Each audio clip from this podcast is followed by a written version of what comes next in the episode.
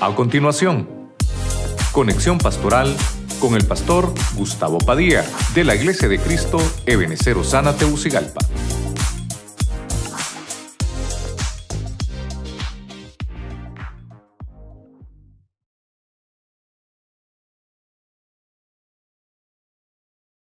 Hoy vamos a ver los oficios del vino. Lo primero es que el vino es tomado de la cosecha de la vid y se lleva al lagar. Entonces ese primer oficio es una señal de que ya es tiempo de cosecha, de que una fiesta de tabernáculo se avecina, de que las fiestas están listas. Esa es una señal, el lagar. Eso es importante. Número dos, el vino representa festividad, no tristeza. Festividad. Eh, leímos Juan 2.2 donde están las bodas de Caná. Y lo que ministra es alegría. Y por eso es importante que es una señal de boda. La iglesia que se casa con el Señor participa de la mesa del Señor. Número tres, vemos que tiene un oficio el vino. Es, es un oficio medicinal. Es un medicamento, produce sanidad. Es un remedio, es todo aquello, hermano, que se utiliza para sanar cualquier enfermedad. Y cuanto más cuando lo hacemos con la mesa del Señor. Número cuatro, aparte de ser medicinal, vimos que es un calmante.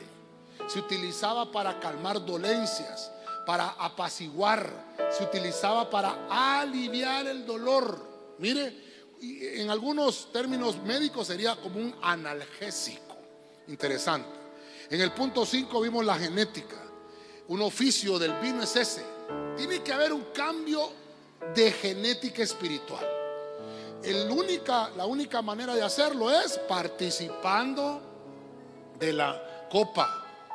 Eso, aparte de que son cambiados nuestros genes, hay purificación espiritual cada vez que participamos. Número 6, esto es lindo.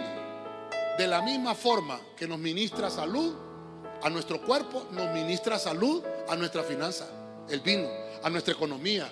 Nos ayuda a conquistar la riqueza, aquellas cosas financieras que no hemos superado. Por eso es que el Señor dice todas las veces que quieres hacerlo. Mire qué importante. Y por último, y no menos importante, ¿verdad? La Santa Cena, para lo que se instituyó. Primera de Corintios 11, 25 dice, después de haber cenado, tomó la copa. Por eso es Santa Cena. ¿Qué había cenado? Pan. Entonces tomó la copa y dijo, esto va a ser en memoria de mí, como un memorial a Cristo. El nuevo pacto en la sangre de nuestro Señor. Dele palmas fuerte al Rey.